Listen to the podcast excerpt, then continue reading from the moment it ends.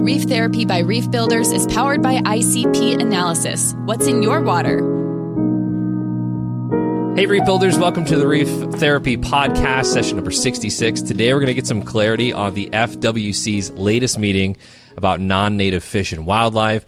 We'll go through some comments, and we're going to wrap with electricity awareness regarding a lot of the recent fires that have happened at local fish stores and how that can apply on the hobbyist level. So we'll get into that. But first, I want to see what, see what everybody's drinking tonight. Uh, Mark, I, I you, you kind of spoiled yours a little bit. Oh, sorry. Yeah. But uh, yeah, what, what's what's on tap? Water, because I'm fighting H2O. some kind of bug, man.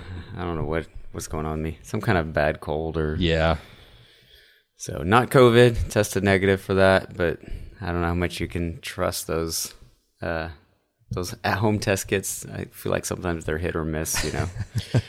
Well, you have to jam the thing like it Yeah. tests behind your brain. Yeah. All the way in the back. Yeah. gosh, it's the most uncomfortable thing in the world. Yeah. and I never, I never do. Right. I always half-ass it because I just, I, I just don't want to scrape my Ah, I hit my eye. Sorry. Yeah. oh, negative. Yeah. Raj, what do you got? I've got um, another Sweetwater beer. It's called the S- Hazy 710. Ooh, I don't know if you can see Is that. this the same There you go. 420 brand? They make the 420. Yeah. Okay, It's the same brewery. seems to be popular here. Um, I'm What do you going have? with Captain Morgan Private Stock. this is like college level rum, but just a step up. You know, this is this is if you're 38 years old. you Is get- that a plastic bottle? it is not. it's okay. it's it's glass. It's glass. Are you gonna go for like Southern Comfort next week or? You come you come to Remy's house for all of the uh, the well drinks, you know. Yeah. Two dollar you call it. I got you. uh, Mark, I'm gonna let you vent about whatever you want to vent about. I do want to say before you before you go into things, I listened to the podcast that you were on with uh, Rich Ross and Ben Johnson, the Reef Beef podcast. Uh, and I wanted to say thank you because not only were your remarks positive, but I feel like both Rich and Ben were both very positive with kind of the direction of where Reef Builders is going. And, you know, it's a, it's a new transition. So there's a lot of change and there's a lot of people that have voiced their opinions about change. And I think you guys handled that really well. So I appreciate that. Well, thank you for saying that. Yeah. and uh, I do want to address Dark Mark because um, I didn't know Dark Mark had so many f bombs inside of him, but uh, it was a different side of you that I have never seen before. I, I do cuss a lot at home. um, I tried to not to, you know, with reef therapy. I mean, it, it would, you know, shit came out here and there, but I just, you know, I knowing I got into the hobby at a young kid age, you know, middle school kid, getting my little fish magazines and stuff. I just figured, I just pictured maybe some kid listening and uh, Yeah. Thought I'd be like a little more PG rated for that type of scenario. But Reef Beef, it was like, all right, they got the disclaimer, all bets are off. um, my son got my wife a Mother's Day gift. It was a coffee mug. And it said, sometimes good mommies say bad words. so that gives you an idea of how things are in my household. So. I love that. Uh, I I have since amended your Mark's Coral of the Week to a Dark Mark uh, therapy session where we tell you know if you got kids in the room, get out. Mark's about ready to go off on something, some aspect of the reefing hobby. no, I feel like I was really negative on our last one because I brought up the same quote from Scott, and I saw that he commented. I meant to reply to him uh, and just say quick hi. I meant to reply to a lot of, a lot of the comments. Um, work, my my real job has been really busy this week, and uh, and then you know ripped out a bunch of crap in the yard, and my wife's not happy with the way the yard looks, and I was just like, you know, I, when evening comes, I I'm kind of brain dead, so I apologize. But point being is like I felt bad that I I kind of took a negative slant. I just feel like my vent there was just that's been more center stage, right? Is that other side of the hobby. Um, but I, I do think that you know this podcast, Reef Beef, you know, we try to keep it.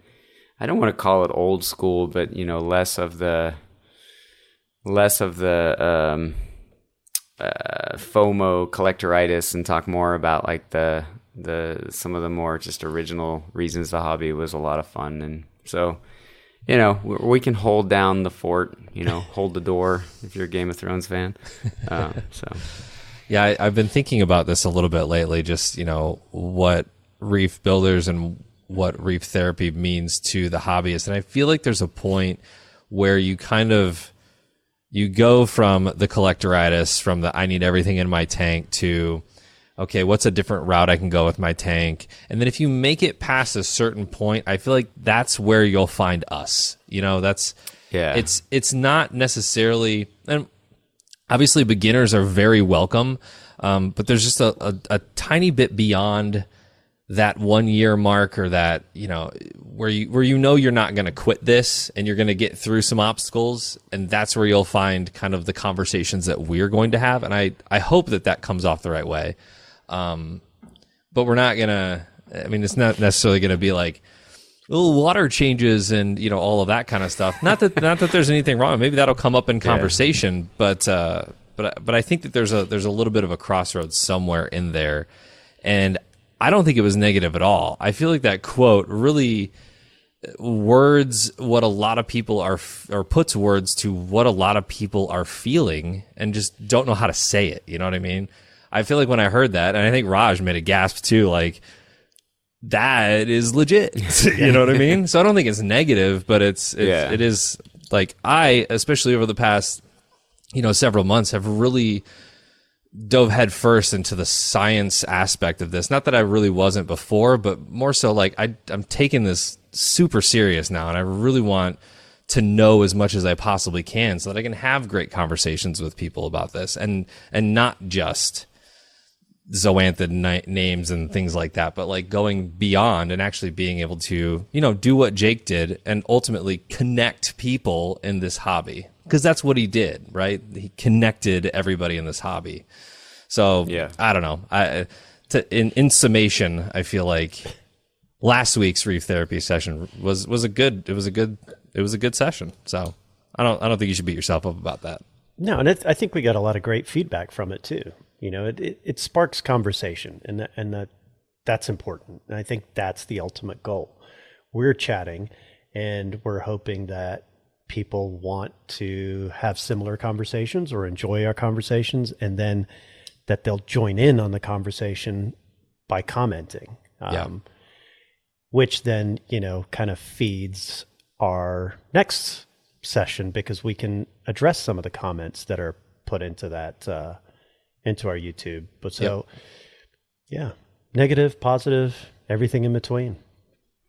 Yeah, and it, I mean, I, I you can't change the momentum in something, right? I mean, whether it be where music is now, you know, on the radio or whatever, if you don't like it.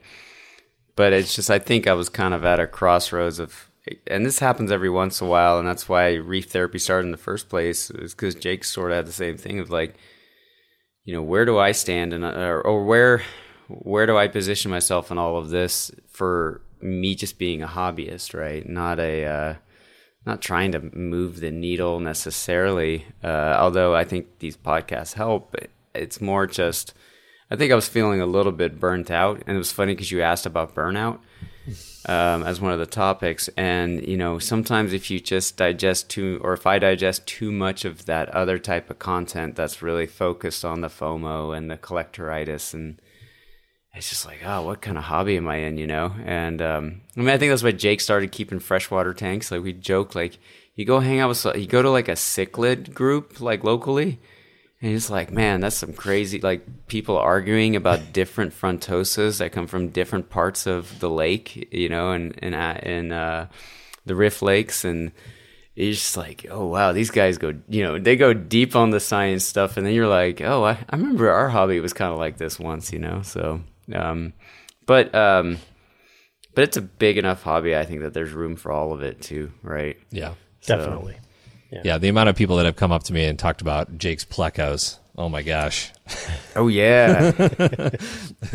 and seeing them in person was was really cool. It was really awesome.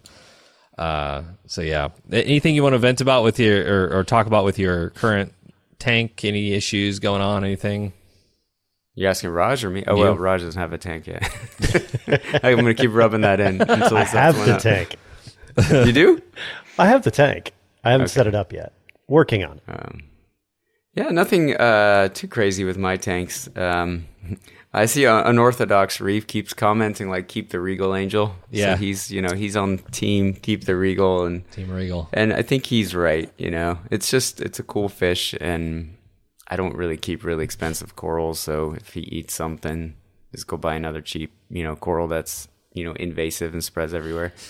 Um, but uh, no, I mean nothing to nothing too crazy to complain about. I've been neglecting it a bit, uh, but it's it's hanging in there on autopilot just because again work life and kids' schedules has been really crazy. I did swap out my DC Deltec skimmer and I threw my bubble magus back in. Oh, jeez. Um, I know Raj just like gonna slap me over the internet.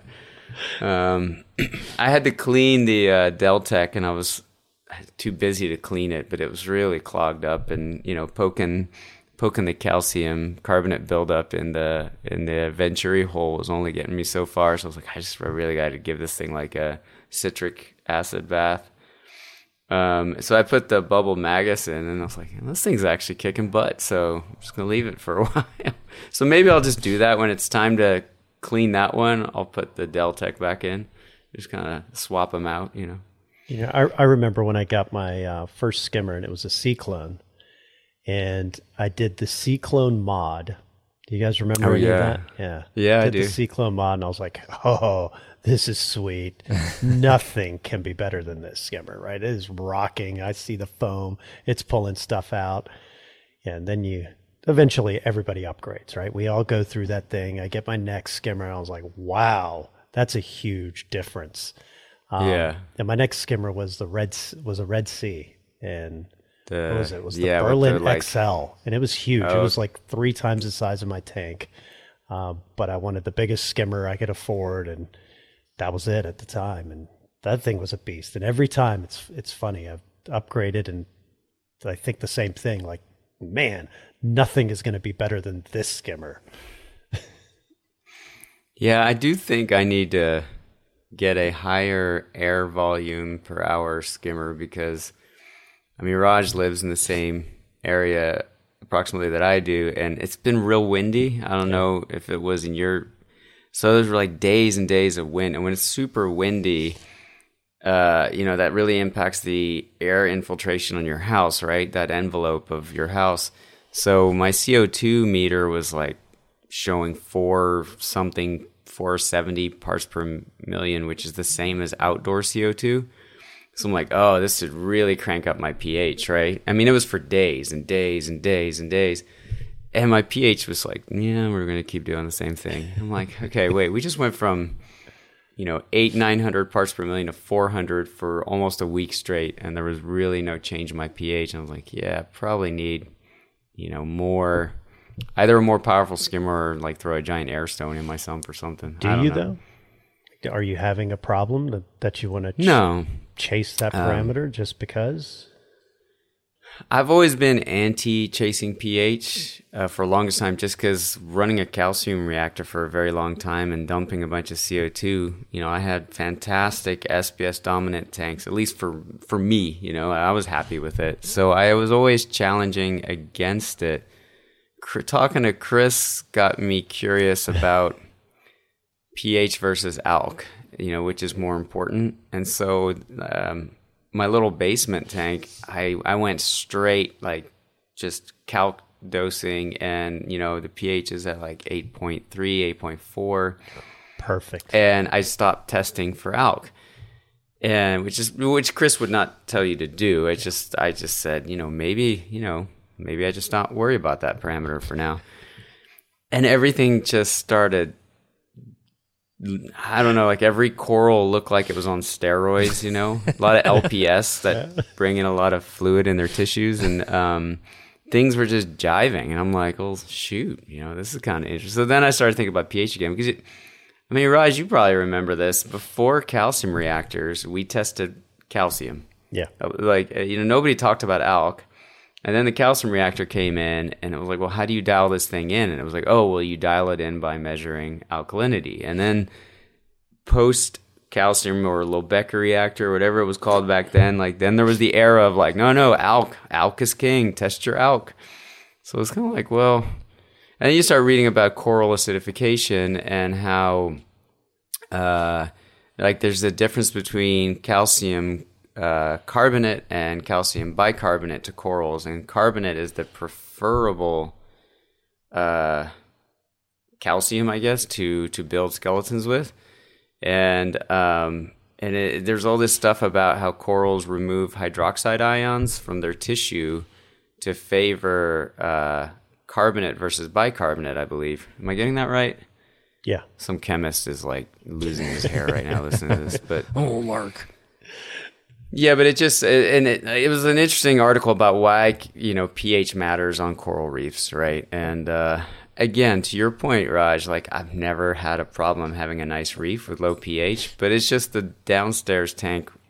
You know, it was like that Chris guy. He's kind of crazy, but he might be onto something. You know, He definitely knows what he's doing, but it's dangerous because you you know you you see all these sweet corals that he has, and you're like, man, I want some of that. And then you start screwing with your tank so that you could dial it in, and then it's just game over. That's that's what happens to me. Is I'll be like, you know what? There's nothing wrong with my tank, but I'm just going to make this one little tweak here unnecessarily, and then as soon as I do that, boom, there's a uh, domino effect and now i'm chasing all kinds of different numbers and having to change everything that i do and for no really good reason Well, and the latter point about now I'm chasing a number, uh, Yeah. I don't like that, right? Because pH is very fickle. Um, but I mean, doing the whole hey, figure out what your daytime high is, and then bring your nighttime up to that, so there's less fluctuation, and then that eventually allows you to buffer the daytime and the nighttime up more. Um, the reason I stopped testing alk is I started to do that, and I got my pH dialed in, so it was between eight two and eight three for you know that was the fluctuation, which was way better than seven point nine at night. And my alk went to like fifteen or fourteen, and I tested it twice, and I was like, oh well, that's bad. And you know, Meckley's like, how's everything look? I'm like, everything looks amazing. He's like, so don't worry about it. And I'm like, well, then why am I testing ALK in the first place, right? Like, I maybe worry if ALK. And then at one point, ALK went down to like six later on. And again, nothing bad happened. And of course, that's a sample size of one, one little tank in my basement.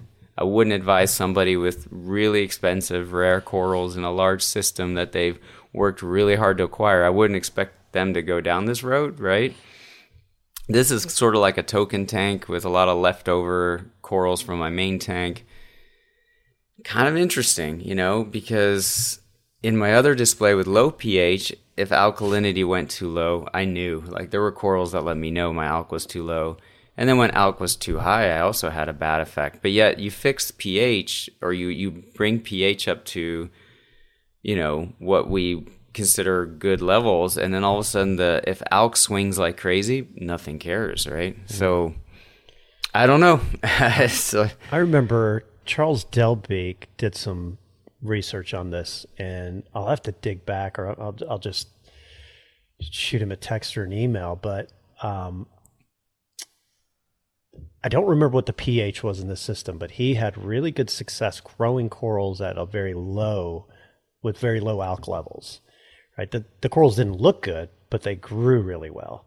Um, So you know, it's not the colors that we would want in our aquarium, but the growth rates were pretty phenomenal. So looking at it from a farm perspective, or even just getting your tank grown out quickly, you know, maybe that's the key. Um, growing them quicker under that low alk, then slowly transitioning everything up to the higher alk. I like the high alk in my tank.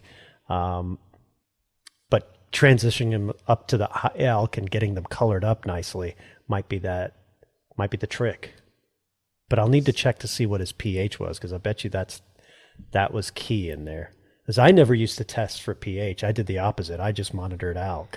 Excuse me. Yeah, I, I'm trying to think of. I had notes about it because I was kind of bewildered by it. Um, but yeah, it's similar kind of thing, right? Where Yeah. the coral potentially, let's say Charles said the pH was high, but the alk was low. Potentially, it's the same. I mean, the same argument, but uh, what I, yeah, I don't know. It's just, I mean, if you think about it, alkalinity is a measurement of the water's ability to withstand, you know, uh, pH going down with the introduction of hydroxide ions, right, or acidification. So, um, you're certainly adding, you know, the availability of carbonates by doing, let's say, Kalkwasser, but you're also removing that, you know, the acids, the carbonic acids from the CO2 converting into it as well, right? So you're like, I don't know. It's just interesting. I'm not a chemist. I'm horrible, and I probably got about 20 things wrong. I got a D in chemistry in college, just so everybody knows. I had to take uh, I had to take chemistry twice in college, and that was for a biology degree. So you think a biology degree person should probably be pretty good at chemistry. So I'm, you know, I just it's an interesting argument. So I, I got kind of curious about the upstairs tank, but you bring up a good point, Raj. It's like now I'm chasing crap, and I don't like chasing things. I enjoyed just filling off my two part containers and not looking at my apex, you know. Yeah, but I think I think Kalkwasser is an easy. It's like an entry level. The entry level is the the barrier to entry is very low when it comes to starting to dose Yeah. calc in your tank. So I feel like if you aren't dosing anything, or maybe you're dosing two part right now, and maybe you get a smaller system. I mean, I I've been doing it for the past couple years now, and it's interesting how that pH just boom, it's just immediately affected. You know, if you go into it kind of slow and you're not necessarily uh, you know dosing a full you know whatever it says on the packaging based on gallons in your tank um, you'll see you'll you'll notice things will start to happen but uh, Yeah. it's slow enough to where if you are doing too much or whatever and I would advise you to have some sort of pH monitoring device in your tank when you're doing this so you can see because you, you hear people like, you know, Mark and Raj and these guys talk about how it goes, you know, from an 8-3 to an 8-2 or an 8-3 to a 7-9 overnight. And, you know, you want to make those num- make those, uh, those peaks and valleys a lot, you know, closer together. Um, and those are things that you can start to tweak along the way as you kind of figure out what your tank is doing day and night. You know what I mean? So, but I, I feel like calc is a good way to do that. There's plenty of literature out there too, to, on how to start that. And Chris is a, you know, Meckley is a great place to start. I mean, he gets in deep very quickly and talks about it a lot, but I feel like at the very basic level, even Keith, uh, Reef Bum, he, uh, he uses Meckley's method and I think he's done a couple videos on it too. So it'd be a good place to start for sure. Yeah, I mean it's it's a very cheap, easy thing to do. Um, it's easier with a dosing pump, right? And those do cost a little bit of money, but But you can do it without that. It's easy to Um, yeah. drip that in or put it in Oh, your yeah. ATO. I mean, that's that's how I used to do it. And you know, now look, consistency and stability is the key, right? You don't have to knock it out of the park in one hit. Just just go slow um, yeah, and scale it in. Yeah. Yeah, we don't have to get uh, too far into my tanks. As you saw me step away there for a second, you probably saw the lagoon. It's uh, can you see in there? See? I, uh, I I think everything's doing well in my tanks. It's just I need to get in there and just TLC. You know what I mean? So just a a time thing for me. So, but I can't wait to do it once once uh, Aquashella is over. I feel like there's a little bit of a a lull in travel and all that kind of stuff. So we should be good after that. Bush will be all motivated. Like Oh, I- every yeah. time I go to a reef conference, I come back. I'm like, I'm gonna do all these things and to my tank. I need to take take some of these down. I need to take a couple of them down and move some stuff around. I randomly bought a uh, aquaponics tray.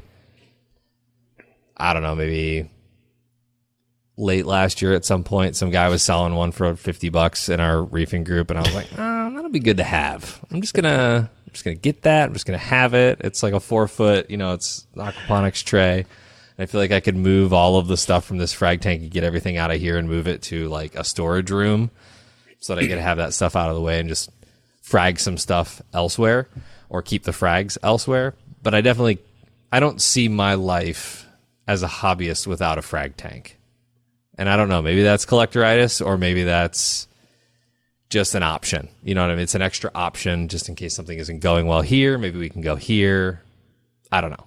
I don't know. But uh, I don't know. I've always frag tanks are cool. It's cool Yeah. being able to propagate something and then watching it grow out. It's you know, it's like making a fire. You're like, ah, look what I've made. Yeah. I've grown this. yeah. Right? Yeah. So we'll see we'll see where that goes. It's it's nice to have a tank where you have backups too. That's the way I like. Like that's what this basement tank does for a lot of the corals that are really important to me. Is that worst case if something happens to one of the tanks, I still have that same coral that I've had for 20 years. You know, that's the weird. That's the other thing about having a coral for 20 years. It's like now you really don't want to lose it, right? Like you're like, Yeah. you know. Yep. Um, so uh, I, that's another nice thing about frag tanks, I think. But my frag tanks always just turn into reef tanks. So, because I never get to the store with all the frags, and I never get rid of stuff, and then eventually it just grows. Yeah. And What is your oldest coral? oh man, um, I think, and it's not. I mean, I I have fragged it back a lot, so it doesn't look gigantic, but uh, probably my Pavona um, cactus coral because, and the only reason I say that is I found a picture of my reef tank in college, and like it's in the picture, Nice. and that's like 1999, 98. Yeah. So Wow. I was like, "Oh snap! That's that's the Pavona. Like it's still still had it." Um, and there was a period of, I mean, technically, you know, if I'm being honest, there was two years or yeah, about 24 months where I didn't have a reef tank. But um, Jake, you know, and I swapped corals so much, so he had all the corals I had. So I moved. I was in an apartment. I moved into a house, and I sold my reef tank before I moved into the house. And then 24 months went by, and then I set up another reef tank, and then I went up to Columbia where Jake was, and you know he sent me home with three coolers of corals, and so I got all the corals I used to have back. So I guess I'm lying if I say I had the same coral for since '98, but it is you know the lineage goes back that far, I guess. Yeah, that's cool. I think the oldest I have is uh, there's a there's a couple. There's one of them is a Yuma orange mushroom. I think I got that f- I don't know, maybe 10 15 bucks. And I think that thing is 8 or 9 years old. And what's funny is it wasn't until probably 3 or 4 years ago that it kicked its first baby. and now it's ah. got like 5 or 6 of them that are huddled around it, but I've had Yuma mushrooms in the past that have, you know, thrown five or six babies within the first like six to eight months. So I don't know what it is about this particular one, or maybe it just felt like it was good to go at this point. But and the other one is actually a torch coral. I remember buying this three-headed torch for it was it's just a green. You know, I think it might have.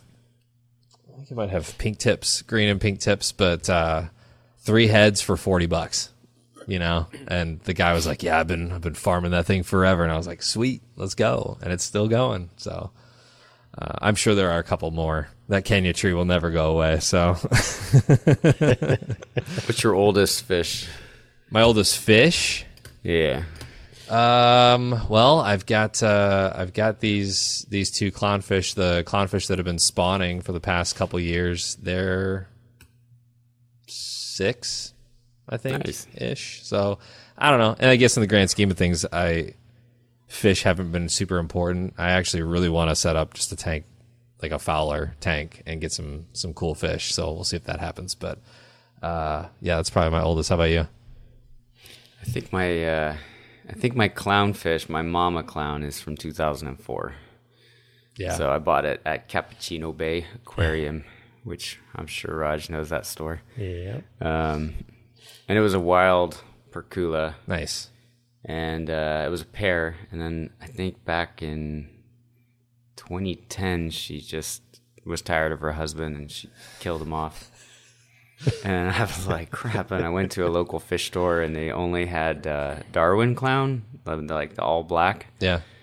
So I was like, all right, just, you know, like small ones, right? Because he's like, you got to make sure it's a small one. And uh, I grabbed one of those and, you know, that, that couple is still going strong. So I think he knows how to keep her a little happier. so Raj, I don't want to leave you out of this conversation. I think my longest lived fish was a Desjardini tang. And Oh, yeah. Oh, I nice, Got him beautiful. from Premier. It was actually it was actually Don's personal fish that he had, I guess it had outgrown his tank. And I was looking for a big fish, you know, something kind of showy for my reef. And um, it was, f- what was it? I don't know, maybe 14 inches at the time. And then I, when I got it, it, it grew out to be about two feet. Um, and I had him for about 15 years. And so, wow, yeah, he was definitely well over 20 years old. Wow. that's a good He run, was a man. beast. Yeah. Big fish too. Th- those things are Huge, huge beautiful. He was fantastic. Uh, and and he would shift colors, right? So he would he would actually get darker, Yeah. and, Yeah. and get lighter, and that was really cool to see. They're they're very dramatic like that, Yeah. and and then Yeah. with the dorsal fin too. Um, my brother who doesn't keep fish, like I had one for uh, I don't know five or six years, and then when I downsized, I just felt bad because he was so big, you know. So I downsized to a five foot tank, and I was like, eh.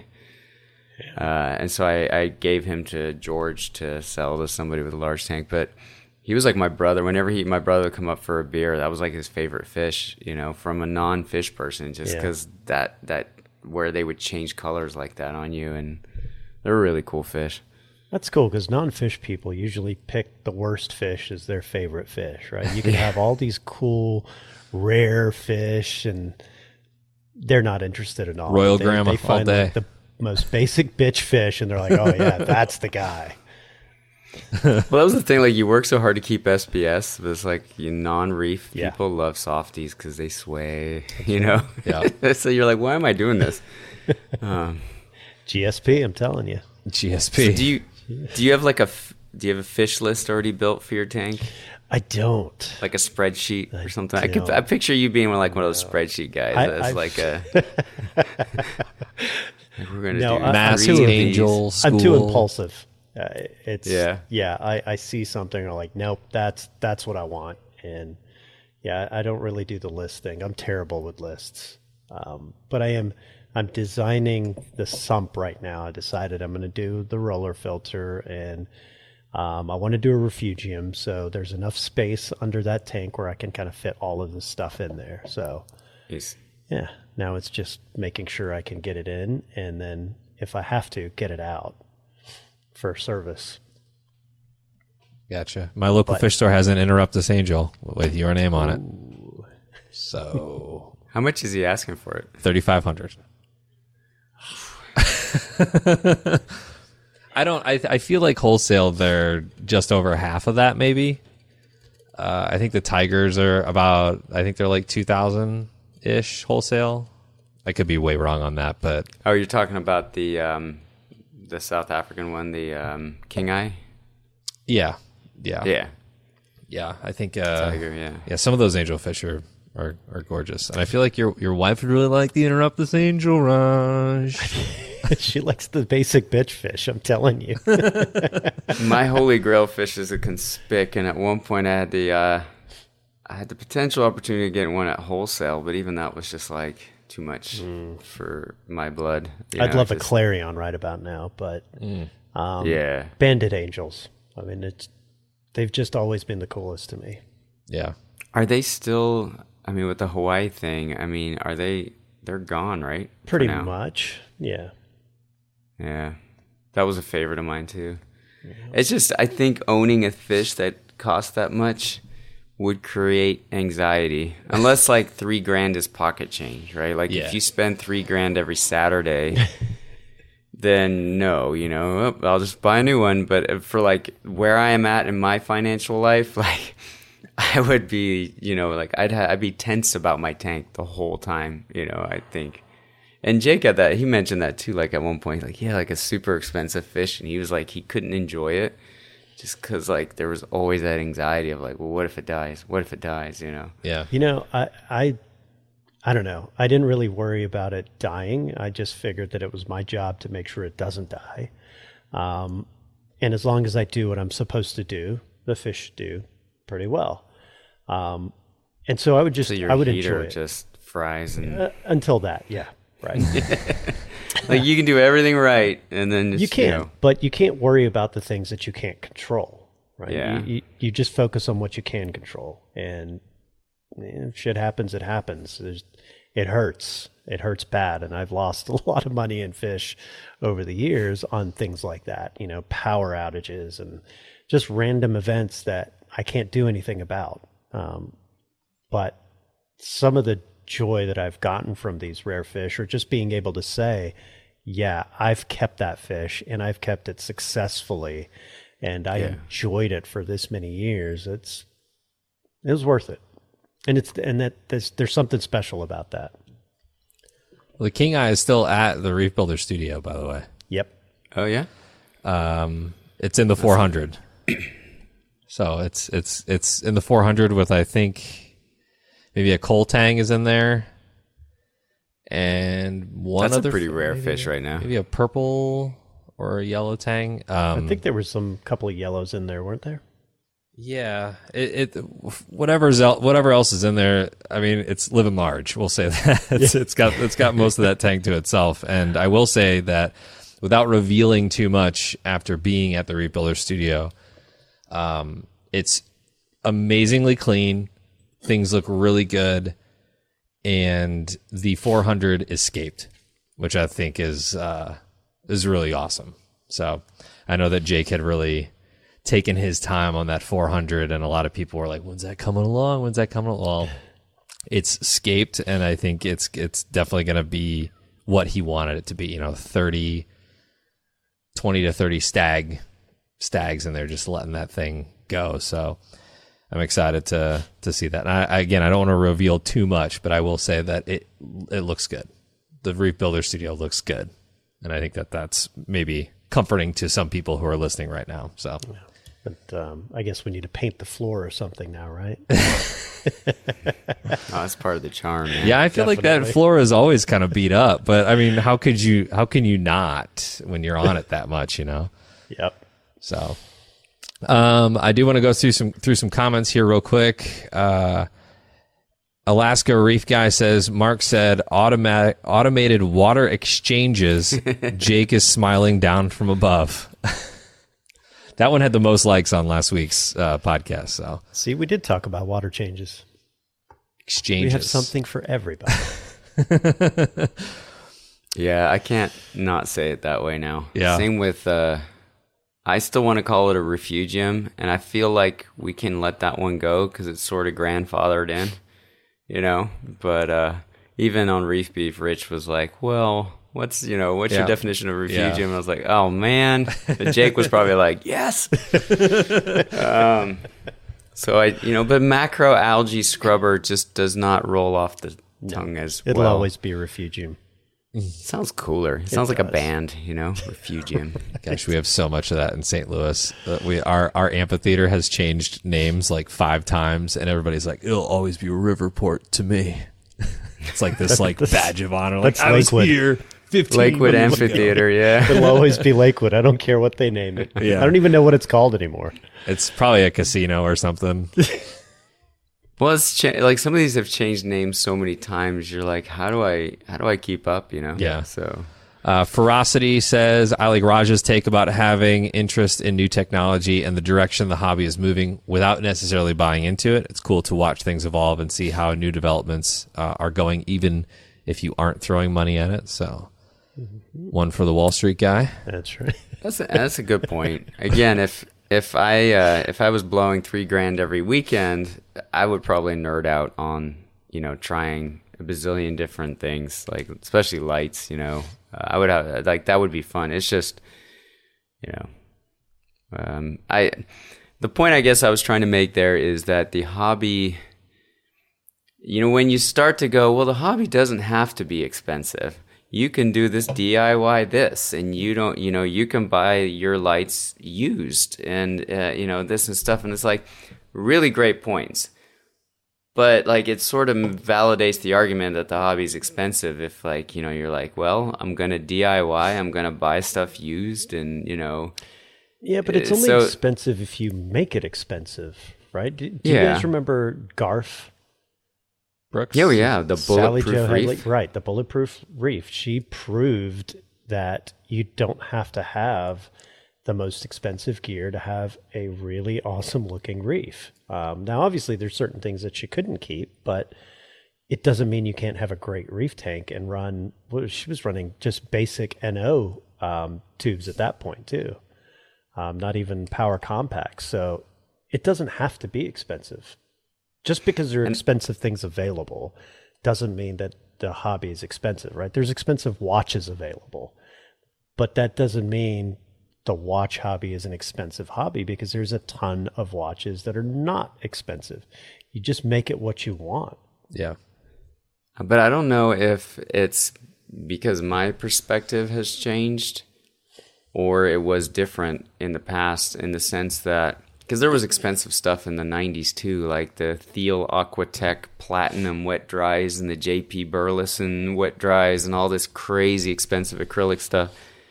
Um but I mean I guess part of it I wonder is like well I was a broke kid right? So every article that was like from Garf or you know somebody saying like hey you could actually have a reef tank with a hang on the back filter and some normal output tubes from Home Depot. And which I did. My first reef tank was a Skilter grow lights from Home Depot. And then you know you splurge a little extra for that actinic bulb at the pet shop. Um and that was all done out of articles that were in FAMA Aquarium Fish magazine. Um, there was like this uh, what was a simple reef keeping guy had articles about simplified mm-hmm. reef keeping so maybe perspective right being a broke kid those articles are the ones i always remember. And so then i think things were different in the past. And meanwhile there's guys out there like with corporate jobs buying the Thiel aquatech platinum filter and dupla you know under gravel heating and all that whatever. Or like was there more of a were there just more reef tanks that were DIY and more affordable back then? Like it'd be kind of fun to go back in time on like Reef Central and go like 2001 and see like how things were set up, you know? I bet you you'd find it's no different. You're going to have Yeah. your groups that are spending on the latest gear, and you're going to have your groups that are DIYing, and you're going to have everybody in, else in between that's, you know, just buying other stuff. Um, and I guess, it just, like you said, it depends where you are in your journey, right? If you Yeah. are a beginner, you're a student, you don't have a lot of money, you're really focused on all of the DIY content. Um, and, and, and when you've now got your big corporate job and you can go, I don't know, running every you know, once a week and end up at a brewery type of money, then you can buy your fancy gear. I don't know who you're talking about. You could buy a twenty one hundred dollar eco wheel. You know. That's right.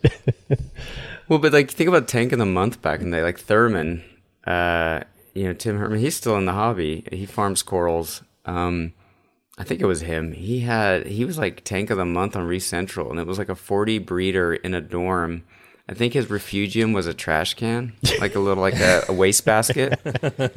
Um, and if he's listening, he's you know tell me if I'm wrong, but like I remember reading that article. Like there there were like there was the they spotlighted some of those kind of low tech reefs more, you know. And they I mean that tank was amazing. It was just grown like wall to wall SPS. Yeah. Yeah, I think he had like a 400 watt halide. Can you imagine a 400 watt halide in a dorm room? Like, what was the temperature in that room? You know, imagine being his roommate. I hope his roommate was into reef keeping. He'd just be like, one, it's the sun. You got Yeah. the freaking sun in your dorm. You're trying to study, and then two, it's like hot as hell. Um, I had a 250 watt Iwasaki in my uh, my college apartment. really? Yeah, and I went I went to Home Depot and I, I I got a piece of metal and I polished it up and bent it and made my own little spider reflector, And the amount of labor that went into that stupid thing far outweighed what I could have just ordered from online. But I should send you a picture of my college tank. I had a 250 halide, and it was so hot that like the box I built for it, because I'm not a woodworker. I think the box was like 18 inches tall, but then the tank was only like the same height, so it just looked like you know this this skyscraper almost. And then these massive fans that were loud as hell. Like there were no quiet computer fans yeah. back then. We need yeah. photos. You gotta send oh, photos. Man. We need pics. It's like a turbine every time that light lit up. I didn't even have fans or a canopy. I just somehow rigged it up there. I don't even remember how. Your girlfriend's like wondering why she has cataracts now. um, Insanity four two two four says I listen on Spotify. I have to say I love the way uh, Reef Builders and Reef Therapy is going. Great people, great content. It's different without Jake, but I'm sure he would be proud. You guys are all doing amazing. Love the drinks talk at the beginnings too. Sorry, it was just awesome. it was just water today for Mark, but um, lame. And uh, looks like most people like the meandering style of the podcast, so we'll loosely move in that direction. Well, that's good because this one definitely we'll we'll meander in that direction because we still have to get to uh, our special guest. Oh yes, that's right. That's yeah. right. Jeff so, is joining us. So are you are you cool if I bring him on like right now? Yeah, let's do it. I wanted to invite uh, Jeff Turner to show uh, to the show to briefly chat about all the stuff that's going down in Florida with the non-native fish and wildlife meetings that have been happening. Jeff is the president and CEO of Reef Aquaria Design and has been in this industry for most of his life. He's also on the front line fighting for the aquarium hobby and all of that. So if you want to if you want to face to a name, here you go, Jeff Turner who is out there fighting for all of this stuff. So I wanted to get your take because you were actually at the the Fish and Wildlife meeting in Florida last week. So Correct. can you kind of describe what it is broadly, and then we can dive in from there? Okay. Well, it's a non-native technical assistance group. It's called a TAG group. It used to be a technical advisor group, and now it's technical assistance. What does that mean? It's a little questionable, if you ask me.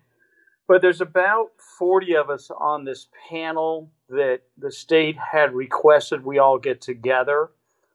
Um, and we've been going to meetings now for about 16 months throughout the state. We've had nine separate meetings, and we were charged with helping assist the state in maybe some general direction or ideas related to management of non native marine life well, non-native life or, or animals in the state of Florida, um, and kind of help formulate maybe some rules or ideas or recommendation that they could bring back to the commissioners, which is the Fish and Wildlife Commission, uh, related to how to move forward with managing non-native species that could get loose and colonize in the state of Florida. Uh, state of Florida is obviously a warm environment. Uh, anything south of Indian River County is what I would call the citrus belt. So where orange trees were planted through the last hundred plus years, and things can live. We have pythons that are invasive. We have green iguanas. We now have tegus. Uh, we obviously have lionfish, uh, and then there's the wonderful peacock bass, which people love to catch, but it's not native. Um, there's all sorts of things that are not native, including all of us humans, unless you can call yourself a Seminole Indian. So I kind of wonder why we're getting together to go after it. There hasn't been a lot of additional releases uh, working with the state of uh, Florida's Division of Agriculture and Consumer Services, which is FDACS, which regulates all aquaculture, marine or freshwater in the state of Florida. And realistically, FDACS has been working with industry, fresh and saltwater, um, and the culture of marine organisms. And we, in the state of Florida, the largest producers of, and I said this at the TAG meeting, well, at the FWC meeting this last Thursday, uh, concerning this. We are the number one producing state of fresh and saltwater fish, invertebrates, corals, plants to the largest market in the world, which is North America, for consumers with pet aquariums. So the the the the most important aspect of that is the commerce involved is is potentially a couple hundred million dollars a year. We all know it from the reef hobby. Obviously, we we know Worldwide Corals, Top Shelf Aquatics, ORA, Seagrass Farms, 5D Tropicals. You go on the list of all these major producers. These are the number one producers in the state of Florida. And, you know, I've been involved in with my whole entire life. So that's kind of a lot of the backscatter. And when I gave testimony, I was the last speaker at this talk last Thursday. And the, the FWC commissioners, uh, Chairman Barreto, uh, specifically was looking to direct staff towards a whitelist idea. Uh, and if you know anything about whitelist, they really haven't worked anywhere in North America. Michigan was hot on that idea several years back, maybe eight years ago, and they dropped it because it's such a big undertaking. Think about counting 20,000 or even knowing 20,000 organisms or 30,000 individual organisms, fresh and salt water. So there's a lot involved with going down that route. The industry players, uh, Sandy from Seagrass Farms, uh, myself, uh, Ben Doherty from Dynasty Marine. Um, there's several other people, uh, Joe Hideki from 5D Tropicals, Ryan Schlelb from 5D, uh, or uh, dealing with Spectrum with the GloFish these are people that are on this committee. There's a lot of really educated, smart individuals who are have a lot vested in what's going on. And we're all recommending a blacklist. It's very attainable. It's something that we need to be doing. And we as an industry need to recognize if there's something that we have or that we think might be questionable to release in the state of Florida, or if somebody was released in the state of Florida, maybe we shouldn't culture that animal. Maybe we shouldn't bring it into the state of Florida. Uh, because the last thing we need is another lionfish being released from the marine sector. Uh, I think corals, which is a big hot button item, you know, we all are coral aficionados, um, and we know that it would be really tough for corals to to colonize in the state of Florida with the decline of the reefs as they are in and of itself, uh, that's a big challenge to think corals are going to populate. Um, but it's a big area of commerce, and over and during COVID, it exploded even more. I mean, people were buying corals out of the state of Florida, being shipped across the whole United States of America in you know tens of thousands of colonies. I would believe in a year, very easily, just between the top players in the industry. Um, so there's a lot of information that I just talked about. So at the meeting, there was 53 speakers signed up. The commissioners, right off the bat, rallied together and said, "Hey, we're not going to make a vote on this whitelist at this point. What we think we should be doing, and the and the chairman Barreto directed uh, to staff, and his newest appointee, which is the new colonel of FWC. I can't remember his name this second, um, but he directed him on his second day. Your charge is going to be to work with staff, to work with these stakeholders, and come up with a plan.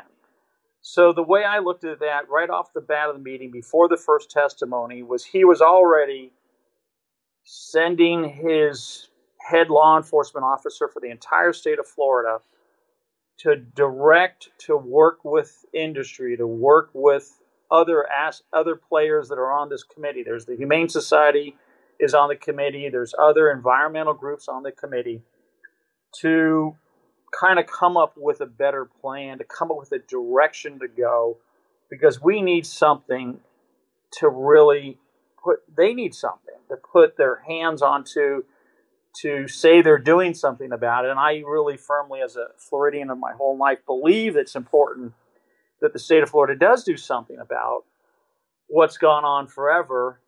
However, I, I hate to say it, I think they're really worried more about reptiles than corals, um, and freshwater fish that have been aquacultured for so many years in the state of Florida with no releases. There's no tetra populations, there's no discus populations. There's certain tilapia, there's certainly some cichlids. Um, but those things, they're not really causing an issue to, to humans. Uh, and that's really a big item. Will they? Can they bite you? Will they sting you? Could they kill you? Um, could they cause real ir- irreparable harm to the environment? And the environmentalists think anything could cause harm. And I'm going to tell you guys right now, even all of us. you want to ban something that's a real problem? It's it's humans.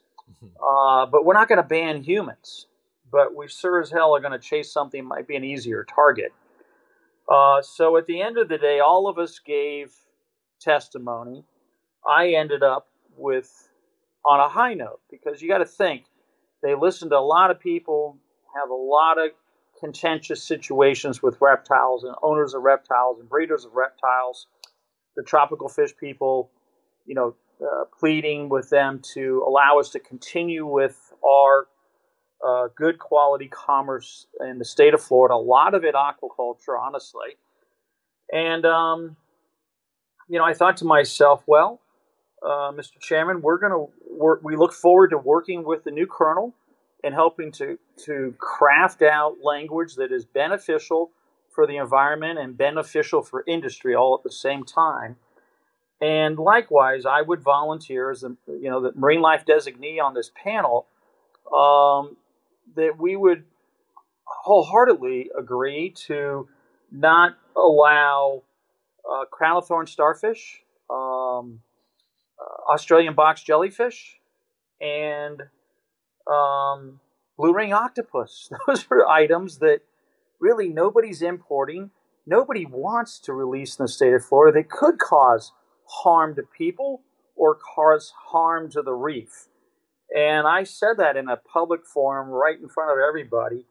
And I was the last speaker, and I, I did my one minute of two minutes, kind of made it very succinct, and sat down. And the uh, chairman stated at the end there, he says, Well, that last speaker really is what we need to hear. We need to hear about industry working with the state to try to come up with solutions. And it made me feel real good. But at the same time, you know, as a, a, a member of this tag group and as an industry representative in the state of Florida my entire life, I think it's important to work with the state and the federal government and not be in fear of it. You have to go there on an educated basis with a comprehensive understanding, some background history and what has invaded Florida, what has been re- released, what is an issue, and then say to yourself, you know, how do we make this work for everybody for the next 10 years, for the next 20 years, and longer? So hopefully that gives you a good background on what transpired. I felt good about the meeting, and I look forward to helping work with the colonel. He happens to be in Dade County. I suppose he might get relocated to Tallahassee, but I'm not sure. But I will send a follow up email and suggest the group uh, to the tag committee that we all recommend the new colonel attends our next meeting so that we can work with him face to face firsthand. That sounds pretty good. Sounds yeah. like it was a positive outcome. And obviously, if they didn't vote and you know that there was a directive to actually look deeper into this and not make a rash decision, um, that's definitely going in the right direction. Yeah, that's that's how I felt about it. And you know, I, I went to the back of the room afterwards. Uh, Sandy was there from Seagrass, Sandy Moore, uh, Chris Buerner from Quality Marine, Dustin Dorton was there from ORA. I mean, there were some real serious players in our industry there, and everybody has a vested interest in, you know, wild collected and aquaculture, marine and freshwater life in the state of Florida. Again, we're the number one producer in the world, unless somebody could tell me different, to the largest market in the world, which is our market, uh, North America. Um, and I think, you know, it's in my DNA. I'm going to keep doing it. Uh, I don't get paid for it, obviously. I, I can't afford the time and to travel to all these meetings, and I have no issue uh, speaking my mind in a public forum uh, to support the trade and the hobby that we love and we cherish and to protect our pet animals uh, from here in perpet- perpetuity, a long time. So I guess from a hobbyist standpoint, what can we do? Like obviously we're not going to be most aren't going to be attending meetings. So is there anything in support that we can do from the outside? Well, I think you know I got to look at the, the historical record worldwide. I know that Raj has traveled worldwide too. You know, we know that like in Germany, you have to register your damn corals. You have to track the animals. You can't have certain things like angelfish and large Holacanthus species, and certain things are banned in certain countries worldwide. And it isn't even about the non-native aspect; it's about the health and welfare of the animals. And you know, being in a democratic society of North America, um, we need to do our best to send letters of support for our pet animals. And really, when you think about it, that's what we're doing. I mean, we have aquariums because we love them. We have aquariums because they're beautiful. We have ed- aquariums because they're educational. And that's a really big thing to drive home. We learn more in our marine aquariums and freshwater aquariums than most people learn not having one. I mean, God, we know water chemistry. You know, we pour oil on our aquarium, the whole damn aquarium is going to die. We don't want that to happen. So we're as much an environmentalist as anybody. And we love to keep our animals alive and thriving. And the last thing we ever want to do is release them in the wild anywhere, which is illegal. Uh, and I'm going to tell you right now, especially in Florida, mm-hmm. don't release them. You know, if you have to bring them to a, uh, uh, you know, public aquariums don't even really want these things. Maybe a, a fish store, a pet store will release it. It will keep it if it gets too big. But the state of Florida has programs where you can bring in an animal that you can't keep anymore that's too big. They'll try to help you to find a home for that animal. And worst case scenario, if, if they have to, they'll you know help uh, dispose of that animal. We'll call that with euthanization, uh, which is the, the last resort. But certainly worse is letting it go in the open environment where it doesn't belong. So that's my takeaway. I'll keep doing it. I'll keep you guys updated as we go. But I feel good about the meeting. And um, the other good thing to think about is all of the commissioners on there. They're very significant, um, successful businessmen and businesswomen um, who are on this commission with FWC. So they get it. They're not trying to shut people out of business.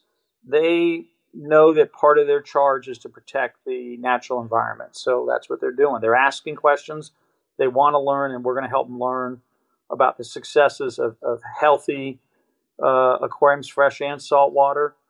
And, um, you know, the reptile guys have another avenue to be very concerned about, I think, uh, more so than the fish guys. But I'll keep representing us uh, from the marine life side.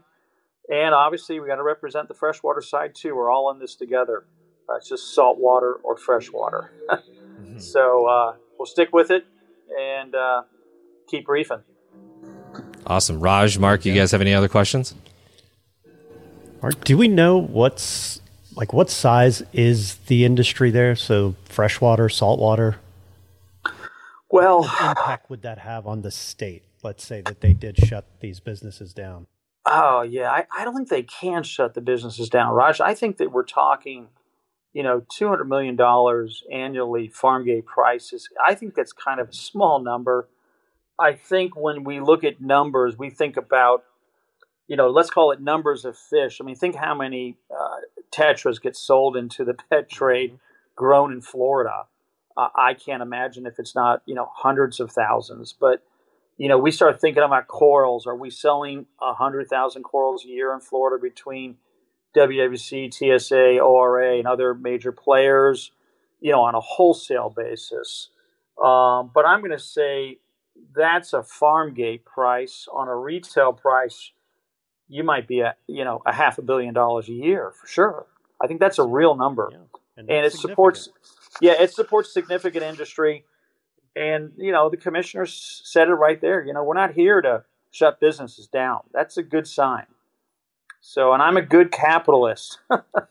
so uh, it's important to you know protect our our interests, but very important to protect our trade and to protect um, the successes that Florida has had as the number one producer of, of marine and freshwater ornamental aquaculture animals, literally in the world. Let's let's just hypothetically say they were to move ahead with a whitelist. Would it be feasible for them? Because I'm thinking about all of those tropical fish farms. I'm thinking about ORA. Would there be, you know, perhaps some dialogue around? Okay, please send us everything you guys are farming currently, and you know, that maybe puts be put on a a fast track for review so that those business so those large businesses are not immediately impacted before that whitelist goes into effect or I, I don't I'm not saying that's the answer. I'm just saying if yeah. they went that route, you know. Well, they, they already have that with FDACS, with the Division of Aquaculture and Consumer Services. They can get that information. So it's just that they don't have it. You believe that? Yeah. They, they, they, they don't have a real honest list. So it tells me that, you know, they're trying to brush themselves up here and, and clean up this situation and, and, get a grasp on it. Could they implement some emergency order? I don't think it's possible. Um, I think that there would be a lot of litigation that would go flying right away, uh, emergency injunctions and that kind of stuff. So I don't see that emergency side of it. I kind of wonder if a lot of this stems from reptiles more than fish, tropical fish, especially marines. Think about it. Mm-hmm. What marine fish has really been invasive? Okay, the lionfish. That happened in, oh God, sometime in, you know, before Hurricane Andrew in 92. So we're talking 30 years ago. Um, there's not been another uh, fish that has colonized. There's a little chromis that's off in the Gulf. That's a few of them found around through Key West and up towards even West Palm. But again, that little uh, Chromis guy, they believe came in on oil rigs uh, that moved and migrated around the world to the Gulf of Mexico. Uh, but again, it's really not some fish that's taking over uh, uh, uh, like the lionfish is, where it can eat things and it's you know it doesn't have any known predators. Mm. Um, so I'm gonna I'm just gonna forecast the whitelist is a no go, and we're gonna do everything we can to promote and and and suggest like I did. You know, you guys got any ideas? Need to go on a blacklist in the state of Florida? Let me know. I'll recommend them straight out because I don't think there's any harm. I mean, which one of us wants to grow blue ring octopus? Come on, who's ever owned one? Mm-hmm. So, do we want that to go off Miami Beach and let the tourist handle a blue ring octopus? Obviously not. So well, it wouldn't be hard to do a case study of what has been invasive elsewhere, right? I mean, we yeah. there was that Reef Builders article about Xenia in was it Venezuela, Venezuela. Ecuador? Yeah. I always get those two countries mixed up. yeah. Um, Caulerpa, you know, has been invasive in the Mediterranean and California. So okay, yep.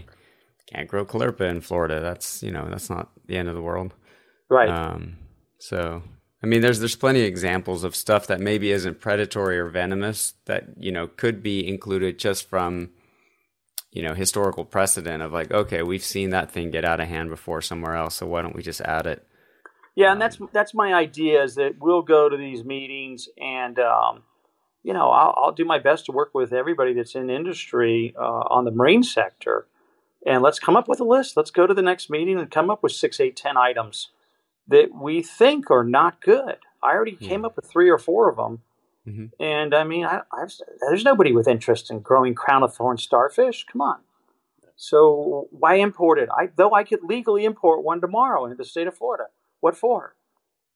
Yeah. So things like that, we should be proactive versus reactive.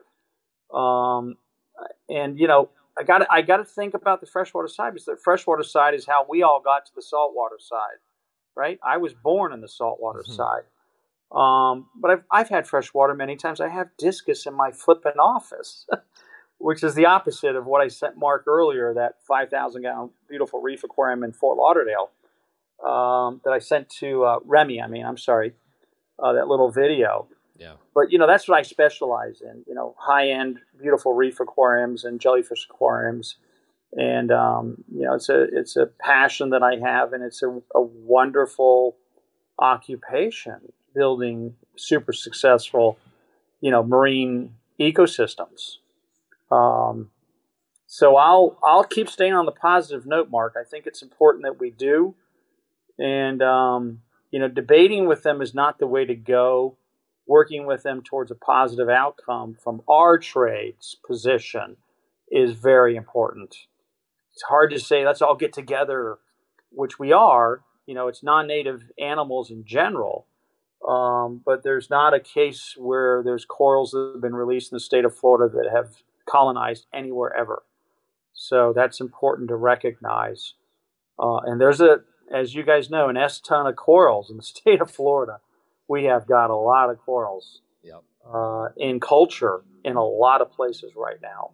And they're beautiful. I, I, I'm sure all of you guys have been to Worldwide and to Top Shelf or maybe ORA, and it's fascinating, you know, the commerce that goes on with a variety of hundreds and hundreds of different species of marine corals that, you know, 30, 40 years ago we couldn't keep alive in an aquarium.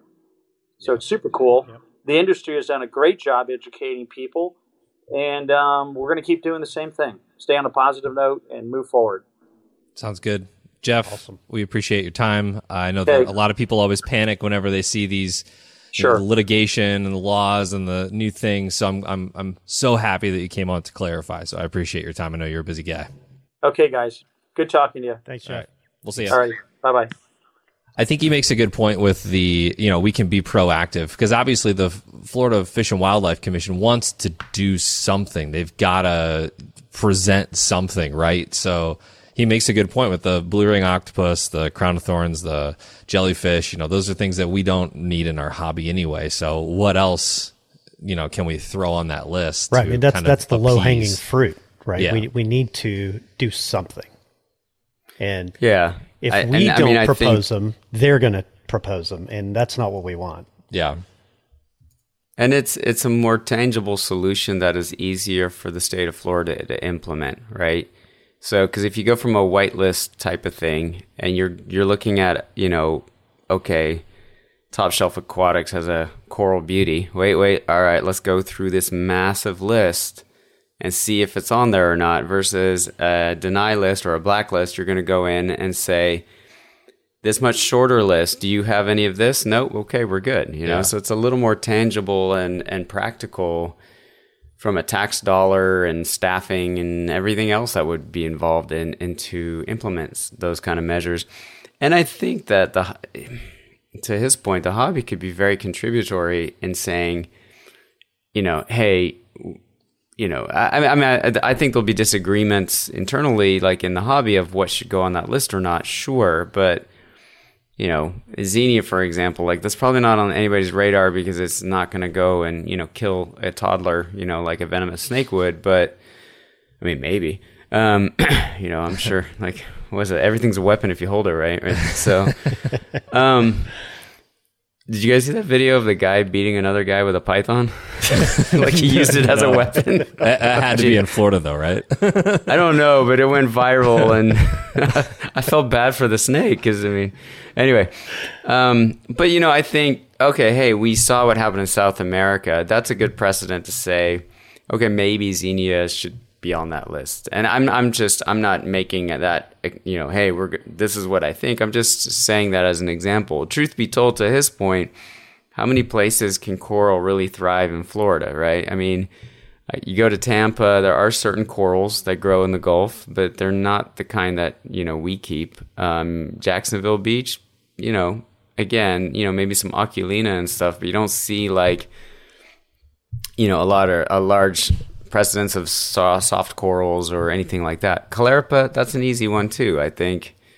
Uh, you know, again, I don't want to piss off any Florida hobbyists that love their Caulerpa, but you know, there's plenty of native Caulerpa in Florida that's probably okay to grow, right?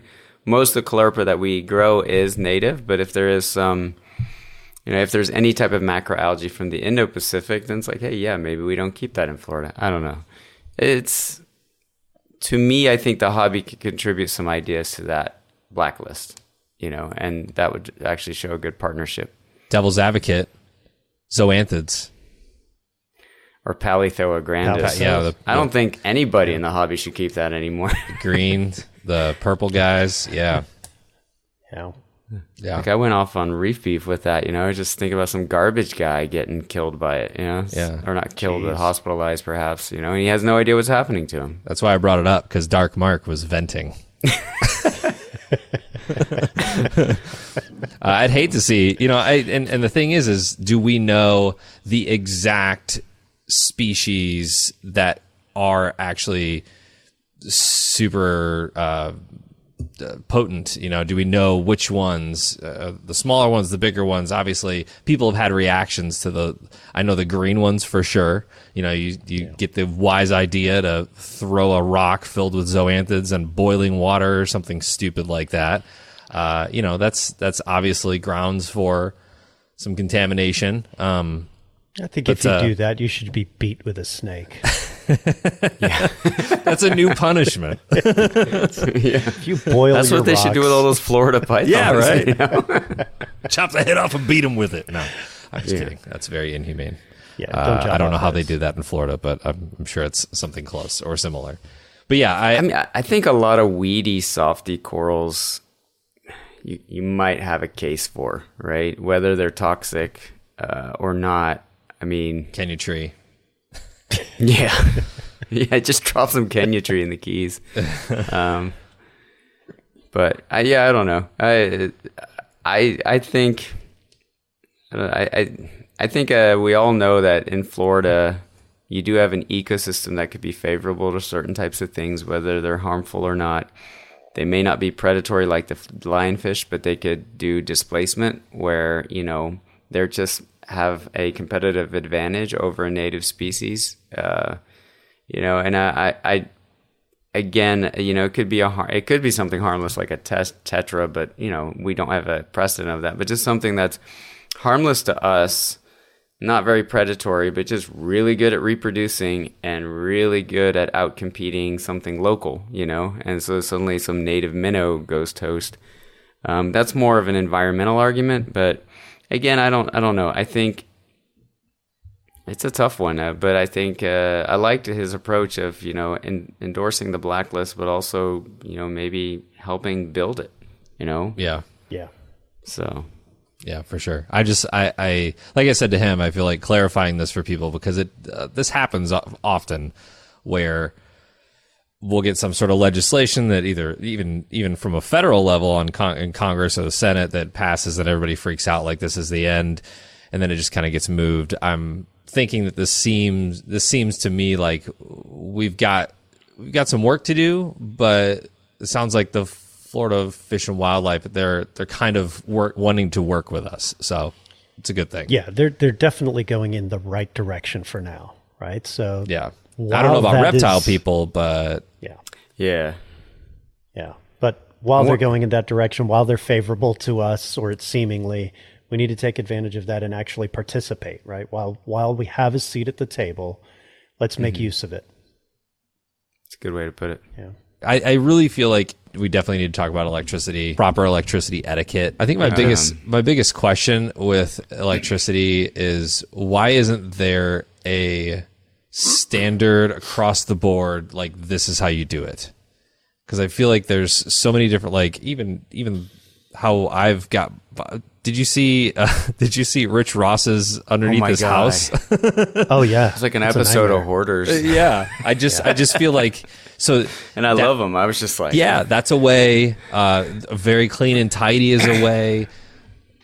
But I just don't. I don't feel like there's a fully safe way. I know that there never will be, but there's got to be like boat or marine applications for power strips or you know things like that. Like how do you power? I don't, I'm not a boat guy, but how do you plug in something on a boat that's probably got to be waterproof or resistant to some degree, right?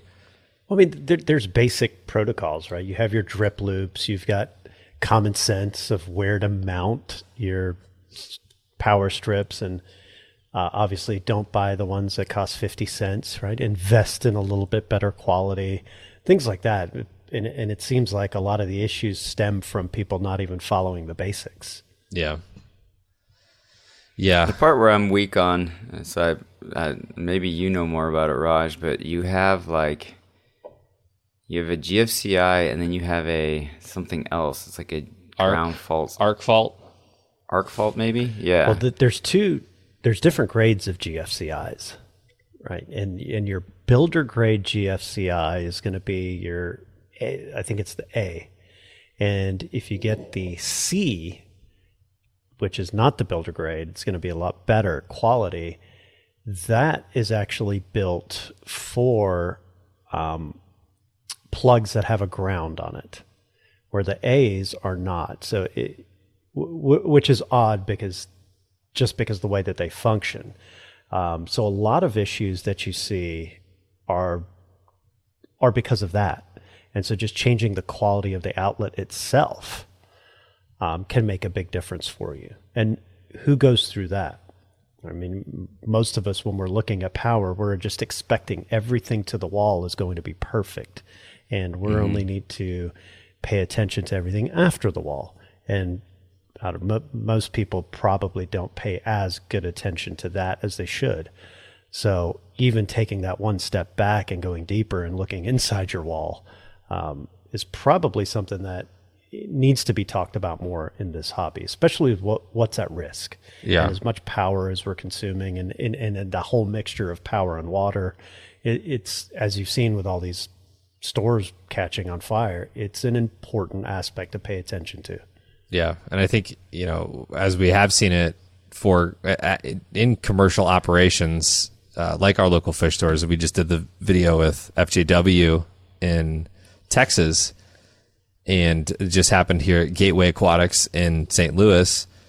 And I don't know what the actual cause of those were, but it seems to be like a lot of a lot of issues that you know result in fire stem from power strips and overheating.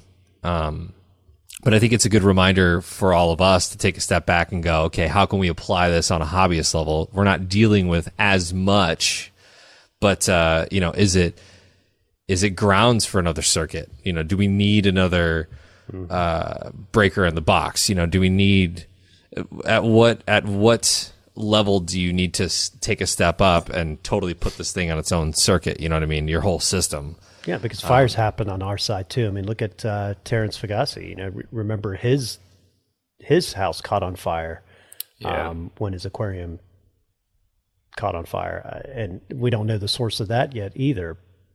Um, but more than likely, it's going to be electrical related. I mean, really, yeah. what what else can it be in a body of water? I yeah, I mean I I wish I mean sort of what you were saying, Remy. I wish there was more invested in solutioning to like you know, make power strips that you know, maybe form like a rubber seal around everything you plug into it, for example. Because that's the other thing is, you know, you think about salt spray, you think about all of that stuff, right? Forget the circuit, but just we 90% of the hobbies are plugging everything in under their stand next to a sump. And all it takes is your skimmer to go buck wild and you've got like salt spray everywhere. Um, and i've heard of you know people having their power strips melt down and part of me wonders if that's just a mixture of moisture and salt. Um, I also think cheap power strips suck. I mean, I had a neighbor whose house burned down, and they blamed it on an old uh, power strip. You know, like a cheap, you know, Walmart bought power strip. So, but then you go shopping for like a quality power strip, and I don't know. I mean, it's sort of hard to find good ones. Yeah, uh, because even the ones from brands that you trust, you start reading the Amazon reviews, and like the brand has also come out with like cheaper outsourced you know, products that they just stamp their name on. Yep. Uh, like Tripp Lite and, you know, APC or UPC or whatever it's called. Uh, where it's like, oh, are you, it's kind of like DeWalt drills, right? You can buy like a contractor grade DeWalt or you can buy like a consumer grade and there's a big difference on the internals, right? So it's kind of hard to, do, it's like you, it's like one of those things where you got to know what you're doing to do it right. And that's sort of frustrating. Like you, I wish there was a way to dumb it down for people just setting up their first tank. I mean, yeah. the drip loop, like usually you see that on the instructions, right? Um, yeah, but how many people are reading the instructions? right? Yeah. I mean, like, I look, I love my Apex, but I, I find it weird that it uses USB port, uh, cables, and you know, it I kind of liked what uh, what was that? What's the new controller where they use those kind of water resistant connections on Hydros? everything? Hydros? Yeah, Yeah. Little things like that, I think, are a step in the right direction. Yeah. Yeah, there's a suggestion for like outdoor weatherproof boxes. Um, Yeah. you know, that's I do those on the wall outlets behind my aquariums, so that if splashing happens over the tank and drips down the wall, that's, you know, it's It's what I had sheltered. under my tank. Is I used all of those outdoor outdoor um, outlets and the covers and everything. Like did the conduit. Just I wanted to have everything as waterproof as possible. Yeah, Yeah. yeah, keeping that stuff dry. And I, I think there's a lot of options out there. I just I just went on Amazon the other day just to search. You know, you search waterproof power strip, and I don't know what the ratings are. I think it was like they do. I don't know. Maybe Raj, you know this. Is it like IPX? Oh, the IPS One- ratings. IPS like one through seven or eight or something like this. And this power strip in particular was uh, six, so you couldn't hold it underwater for very long. I think the next rating up is you could hold it underwater for thirty minutes, uh, and then the next one up was you could hold it underwater indefinitely. Um, but I think just something like that to where it's just a little bit of added protection and it's not just your regular like you know power strip that you get for your computer something more outdoor um, related as opposed to office related i think might help but i don't know. I, I this is also this is also a part or a place where i struggle because especially when i was setting up my frag tank when we first moved in here it was just i needed to get it done. It needed to be quick. And i think that that's what a lot of people get into the mode of.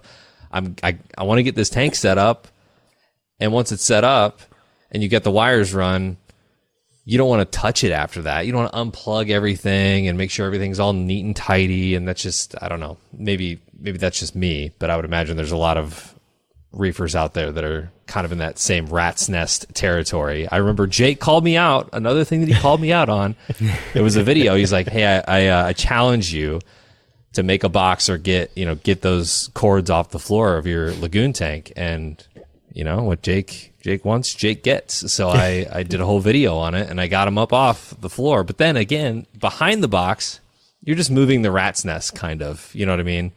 So what's the actual solution there? I think if someone can figure that out, or you know, we can do a reef builders video on that with someone who has figured it out or has the knowledge on where to place everything.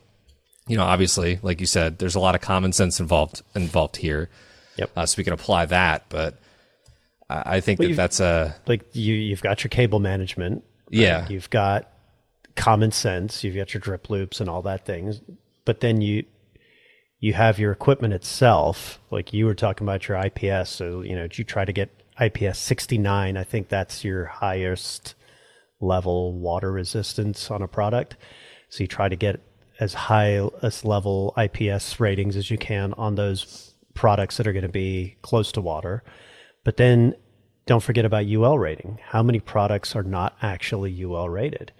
Uh, Yeah. I remember a lot of the lights that we were using or that were pretty common in this industry, um, even in the LEDs, they weren't UL rated at all. And that's kind of scary when you think about it.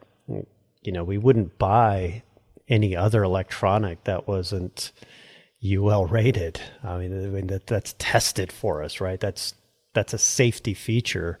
Yet there's tons of aquarium products that were regularly used and sold that had zero UL rating. yeah. Yeah, and I think, um, I mean, two things. One, t- t- about what you were saying, Remy. Um, another thing about common sense. I overthink on placement, but I think about it in the sense of where leaks occur, and it's like, okay, you got your bulkheads under your tank. Probably around that area, not a great place to like mount a power strip, right? Because if your bulkhead ever leaks on your tank, um, I have RODI lines, you know, with solenoids, you know, to refill my trash cans, and it's mounted on a wall in my basement. And on that wall, I also wanted to mount a dose, and you know, this and that and this and that. And I, you know, I, I, I mounted the RO stuff first and I put it up real high and left all the board below it for other stuff. And then I was like, damn it, I got to redo that because it's like, what happens if one of those solenoids, cra- uh, you know, the push connects cracks or something and all the electronics are mounted on the same wall below it. So I tend to really think about where, where would water happen and then I, I, you know, I don't try to mount. So I really liked when the Red Sea and some of those brands started to create like a separate compartment in your stand, and there's like an internal wall between the sump. Yeah, I thought that was really smart. I think Cade does that too. I think their stands yeah. have that. I think more manufacturers. I mean, I'd love to see Planet. Uh, my tank's a Planet. I'd love to see a divider like that on their stands. Um, and then Raj, you said something oh, about the UL stuff. You know, what's that uh, coating that they put on circuit boards to make them water resistant? It's like a spray coating. Um, I don't know. Ah, oh, shoot, there's a term for it. Kessil does it. So all their, you know, all their stuff has like this spray coating on it. So it's like a, all of the little circuits all that are soldered boards? on. Yeah. That's cool. and uh, I had a Kessil fall into a tank and it was still lighting the core, like it was still on, lighting things. Not ideal, um, but I was like, damn, okay. Um, but it would be nice to see that happen. I mean, I've taken other reef keeping equipment apart, and I haven't seen that coating. You know, um, it'd be nice if they did stuff like that because stuff's gonna get wet. You know, I mean, yeah. it just happens. Yeah, the amount of things that aren't waterproof in this hobby is kind of mind blowing. uh, I dumped a I dumped a prime in my first tank, uh, or one of my first tanks, and uh, you know it never came back. you, you call them and they're like, "Oh well, there's not really much we can do about that." So, but I, I, think AI is one of the companies that is has uh, more water resistant products. I could be wrong on that. There might be more. I think but, the Blade is has an IPX rating. Yeah, I recall. Yeah. So that's pretty cool. Yeah, I think another thing uh, to bring up just before we we part ways is it's easy. I think a lot of times for reefers to light their refugiums with just those like hang on uh, clip mount flood lamp kind of things that you would just you know throw in your garage or whatever you need an extra light. Uh, the flood lamp that you just oh, yeah. kind of clip on there. All of that stuff, like the the inside fixture of that, easily, you know, it's not meant to be there, and it probably should unless you've got like a lid on your sump. Uh, but still, I'm sure that has, I, I I'd invite people that have had those on their tank for a while to go see, like take the light bulb out and look what's going on underneath there. Unplug well, it like first. sump lids. Like I mean, Raj, you probably your your sumps are m- mostly lidded, right? Like yep. the brand, the, the ones you guys make. Yep. Um, but how many sumps have no lidding? And you know, it's starting to become more mainstream. Like I see it on like the Geo's Reef and some of the other um, consumer sumps, you know. But I mean, just that would make a huge difference in terms of controlling humidity inside your stand, salt spray. Well, that was um, we started doing lids. Geez, it was a long, long time ago, but it was to minimize that salt creep, and then your your side benefit was the noise. Right, it made it silent. Oh, yeah uh, one of our focuses was the spousal factor. Uh, uh-huh. What are the things that annoy your spouse about your aquarium? And salt creep, noise, floods, you know, the, the list goes on. And so every every product improvement or feature was kind of targeted at that. Uh, if you can make the spouse happy about the hobby, then you're happier.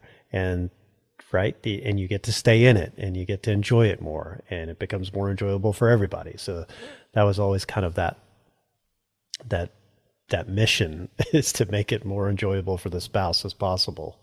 Yeah. But yeah, lids are great, but then you, then you also have evaporative cooling that you're going to lose if you have yeah. your entire sump lidded and you have your, the top of your tank sealed in a canopy or you have lids on that too. So, you know, the, you can only go so far with it. Yeah.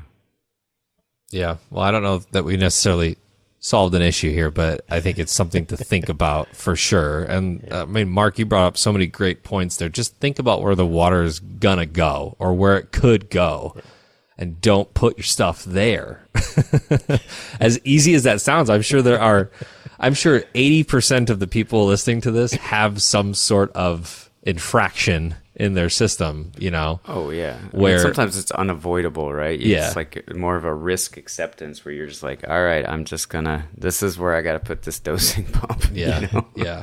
Yeah. Yeah, but I, I really wish that there was something, and you know, maybe some enterprising person that maybe at your table right now Mark? come up with something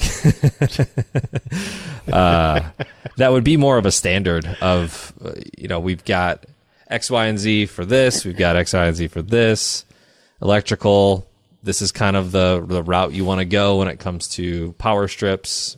I wish there was more of a standard there. And sure, maybe that power strip is going to cost you $100 or $150 or something, but at least you have that peace of mind that maybe it comes with an insurance policy. I don't know. I'm just throwing out things right now. So, Raj, you need to make an indestructible heater. Oh, jeez. I, th- I think all. I think all heaters, just by nature, destroy themselves. Right. Yeah. that- that's what the heating element does. yeah. Yeah. Unfortunately, heaters have become disposable. Yeah. They did the old school Ebo Jagers that would last forever. They're they're gone. Um, I I end up using the inline titanium now, but that's not really an option for do. most things.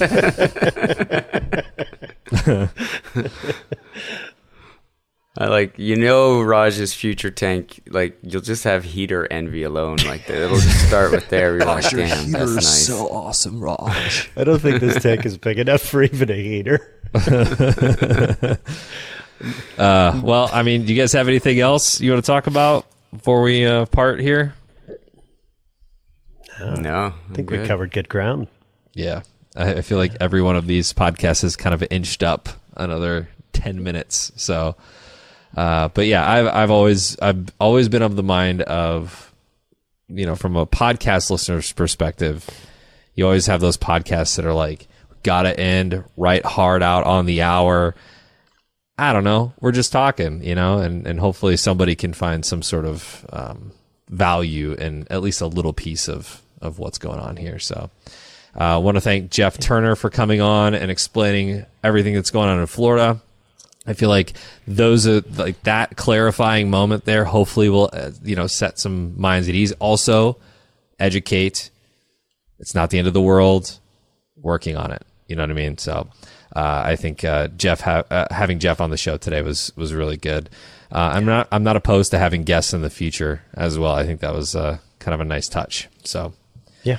Um, anything else? Uh, you got comments or concerns or questions or whatever? We always like to get to those in the next episode. We're headed off to Aquashella. I know we'll be without Mark, uh, but Raj and I will be at Aquashella Dallas.